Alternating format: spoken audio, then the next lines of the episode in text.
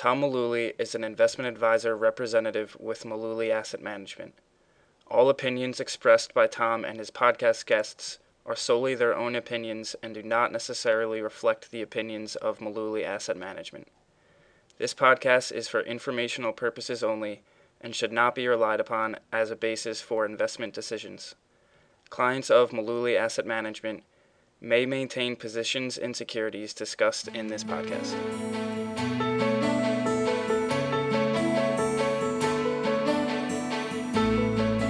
Welcome back to the Mullooly Asset Management Podcast. This is episode number 191. This is Tim Mullooly, And Tom Mullooly. and we're going to keep on going answering those questions that we've been getting from you guys on a weekly basis. Um, some really great, unique, uh, interesting scenarios and questions about financial planning and investments and pretty much anything that that falls under our umbrella of expertise. Another podcast that we both listen to would say these are all fascinating. Yes. so let's jump right into the questions. We have a couple good ones for you today. So the Uh, first question is about a 401k and getting a loan from a 401k. Right. The question is Will I have to pay back a 401k loan with post tax dollars? The short answer is yes. You will have to pay back a 401k loan with post tax dollars. Think about it. If you could pay back a 401k loan with pre tax dollars, why wouldn't everyone have the maximum loan all the time? Because they'd just Right. be shoveling pre tax dollars into their 401k plan as much as they could. Yeah. So you're always going to be paying back a loan from a 401k with post tax dollars. I think the real question, though, is he said, Will I have to, um, when I retire and start withdrawing the money, will I again be paying taxes on it? And that answer is no. Most 401ks, um, when you take money, when you take a loan and you pay it back with post tax dollars, that money is tracked. They can tell which money was used uh, to pay back a loan, which is post tax, which is pre tax. They should be able to keep track of that so that you're not taxed on the money twice Right. because otherwise it would seem very you know foolish to even more foolish to take a loan from your 401k if you have to pay taxes on it twice Right. So, not every 401k plan in the United States has the ability for participants to take loans. So, understand that if you happen to be in a plan that permits loans, you're in a pretty sophisticated plan, and they have the accounting software to keep track of your pre tax and your post tax um, additions, and paying back a loan will definitely be a post tax addition to your plan balance. Now, understand that post tax additions, like the money you use to pay back a loan, cannot be rolled over into an IRA after you retire. You're just going to get a check for that money. right Yeah, that's that's not going anywhere. i think if your if your plan o- offers you the ability to take a loan and you're unsure um, you can a good thing to do would just be to ask uh, the the plan if they keep if they keep track of that uh, And- because they should and if they're not you really should think twice about whether or not to take the loan One other follow up question that I think I would say if you're calling your 401k plan administrator, like Tim just mentioned, ask them what happens to the contributions. Do they go into the money market? Do they go into some core, some kind of stable value fund? How does what what happens to the actual dollars that you send in? in theory, that money should go in as you instructed them to allocate your paycheck, your pre tax contribution. So if you have 50% going into some large cap growth fund and 50% going into a small cap fund, your post tax contributions really should do the same thing, but it's a good thing to find out. yeah Yeah. Let's let's uh let's let's move on to the next one. Sure. Second question is How cautious should I be of retiring when I still have substantial debt on my plate? Okay. Before we even get into the details, uh, Tim, how cautious should you be if you're retiring and you still have some substantial debt? I would say very cautious. If you're if it's substantial debt, I would think twice about even retiring. Yeah. It's that's a scary thought. You're not you're not, you're not working anymore, so you don't have that paycheck coming in and you still have debt on your plate that you have to pay off. So very cautious would be my answer. Yeah, let's go through some of the details. So Sure. uh, this person writes in and says, "I'm 66 years old, with an, an annual salary of about 100,000. I'm thinking of retiring within a year or less. However, I'm very apprehensive because I still have a mortgage. That's okay. A lot of people retire with a mortgage. Right. Um, but I have a mortgage, two car loans. Okay, that's a problem. A couple of credit card bills. Bigger problem. Bigger problem. Totaling a debt load of about $330,000. Uh, yeah, big sigh. oh boy. Uh, I expect to have 401k, pension, and Social Security to rely on as income. Uh, what do you suggest I do? Keep working. Or, Agreed. Yeah, or plan to sell your house because I'm going to guess that of the 330,000 that you have in debt, that a large amount of that $330,000 is your mortgage. And uh, it's unfortunate, but we've got car loans, you've got a couple of credit cards. I just want to give you some back of the envelope math.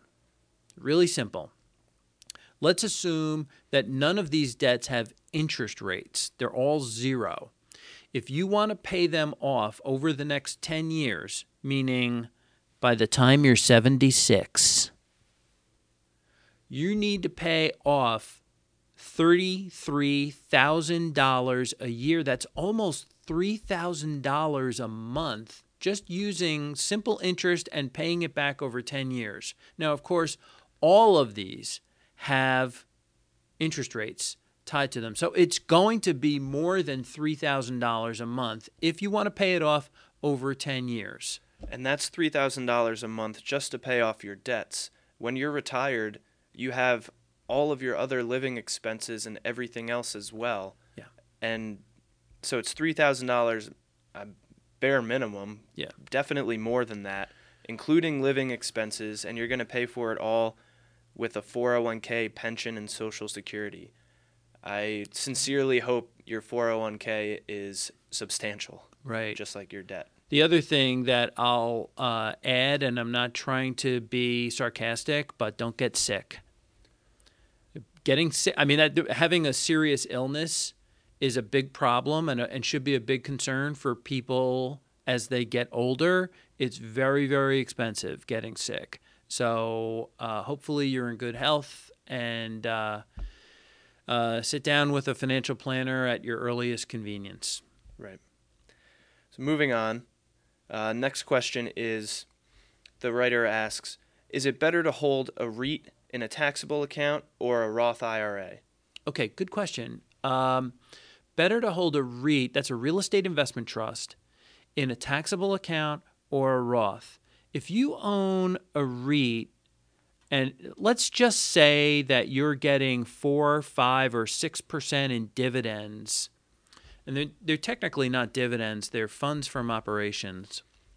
So if you're getting a higher yield investment and you're in a taxable account, understand that you're going to have to pay, you know, report and pay income taxes on the distributions that you receive from a real estate investment trust. So if you have something that pays a dividend and uh, you know you're going to hold on to it for a while, then you really ought to think about owning it in a retirement or some kind of tax deferred account because you won't have taxes chipping away at your overall return. But there seems to be a twist to Right. this person's question. Seems like they they ask the question after they have already they already have the REIT in one of their accounts. They write, "I own a REIT in my taxable Vanguard account. I was thinking of moving it to my Vanguard Roth IRA." Okay. Which on the surface sounds like a good idea. The only thing is you can't do that. right. It's well, it's not as cut and dry as you would think.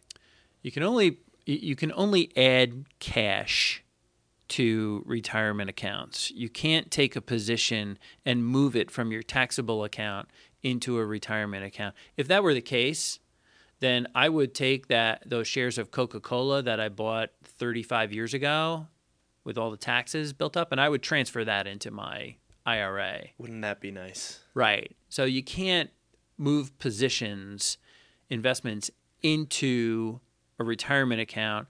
When you're funding a retirement account, you can only move in cash, whether it's a traditional IRA or a Roth. So, this person can and should probably, if they're going to own a REIT, should own it in a Roth or some sort of tax deferred account.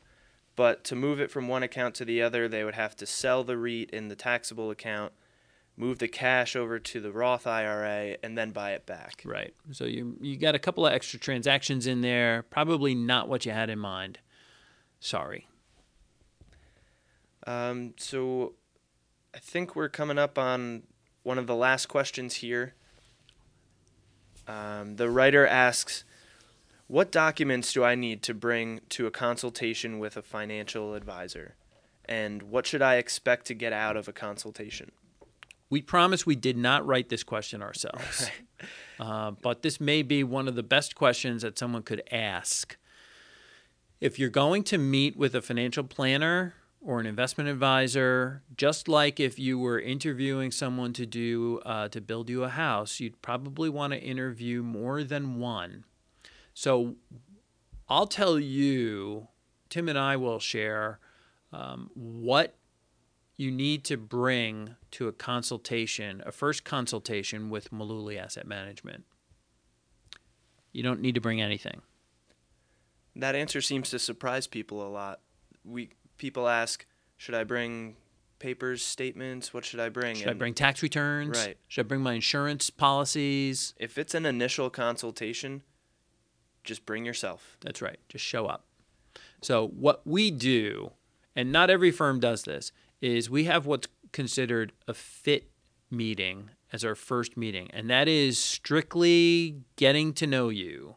Uh, so, we invite you to come into the office and sit down and meet our team. We want to learn about you. We want to learn about your situation. We want to learn, uh, you know, about your experience with investments, with advisors. We want to know as much as we can know before we dig into any kind of paperwork and numbers. We want to know about you. And the other side, you are going to want to know about us. And that's the flip side of that. We're going to tell you how we work with our clients and the services that we provide. And then once both sides have exchanged initial information, um, we see if it's a good fit Right, on both sides. right. Because our feeling is both sides need to want to work together for it to work as best as possible. Yeah. So when I was a broker, um, I don't know if Tim, I've ever shared this with you, but uh, when I was a broker, uh, they used to have this this thing in the branch offices called Broker of the Day. Uh, back in the 80s, they actually used to call it Man of the Day, which I can't do anymore. But uh, when you were the broker of the day, when someone called up the main number for the office uh, and they said, I want to talk to a broker, you would get that call. And it rotated every day. Everyone got a turn. And occasionally someone would come in and say, I want to talk to my I want to talk to a broker. And you would meet that person. And a lot of times people would be ticked off at their broker whose office was right across the street. They would get mad, upset, whatever, and they would march across the street or drive across the street and say, I want to talk to a broker. Understand, it, it took me a couple of years to figure this out, but there were some clients that just lived for broker of the day because it was like, hey, if I get you know two or three new clients a month, uh, then I'm gonna keep my branch manager off my back, and I'll probably get some new revenue, and that's that's great. New assets, new revenue. That's that's what they want me to do. So I'll just be man of the day. Um, understand that you're inheriting someone who is having a problem, or has some kind of complication, or they're just a handful to work with. Is that really what you want? It's not an ideal client. It's not. So, what we do is we have this fit meeting and we invite people who want to ask questions, want to find out about the, uh, about what we do. We want to find out about them.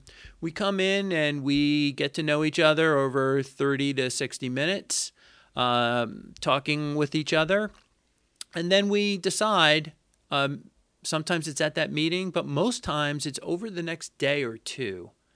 Um, we don't want them to make any kind of commitment on the spot, but uh, we will, you know, decide if it's a good match for us and let the potential client know if it's a good match for them. You know, they can decide, we can decide. Right, and it's a it's a big decision picking a, an advisor or deciding to work with someone. Right. And we feel that we don't want to put anyone on the spot, and it's good to let people, you know, leave and let it marinate for you know uh, a day or so. And our belief is if you're enthusiastic about working with us during the fit meeting, if it really is a good fit, you're going to be just as enthusiastic the next day or the day after that. Right. So then we'll give you a call, we'll schedule another meeting to come in, and then we'll really dig into the paperwork and the numbers. Um, but we that's our approach.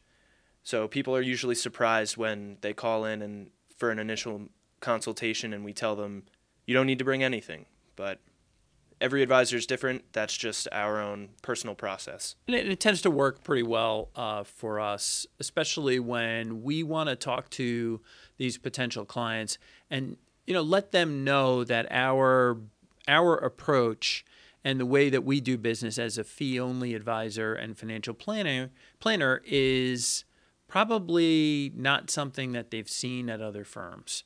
Um, we have a lot of comments that we get from people who say, I thought you were going to sell me something today. Um, sorry, we're all out of Dodge Caravans today. Right.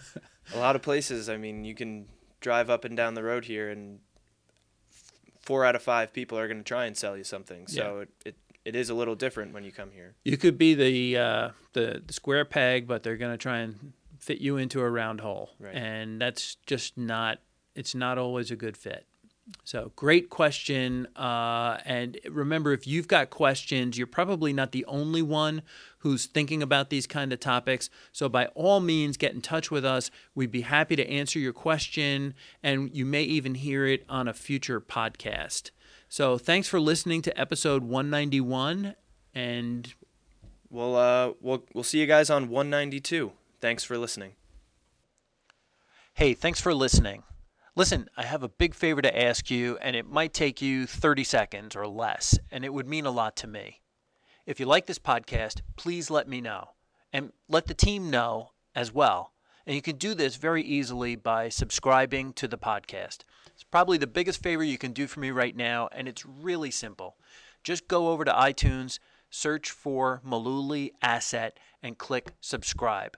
Again, it'll only take a few seconds to subscribe, and if you subscribe now, it'll really help me out a lot. Thanks again.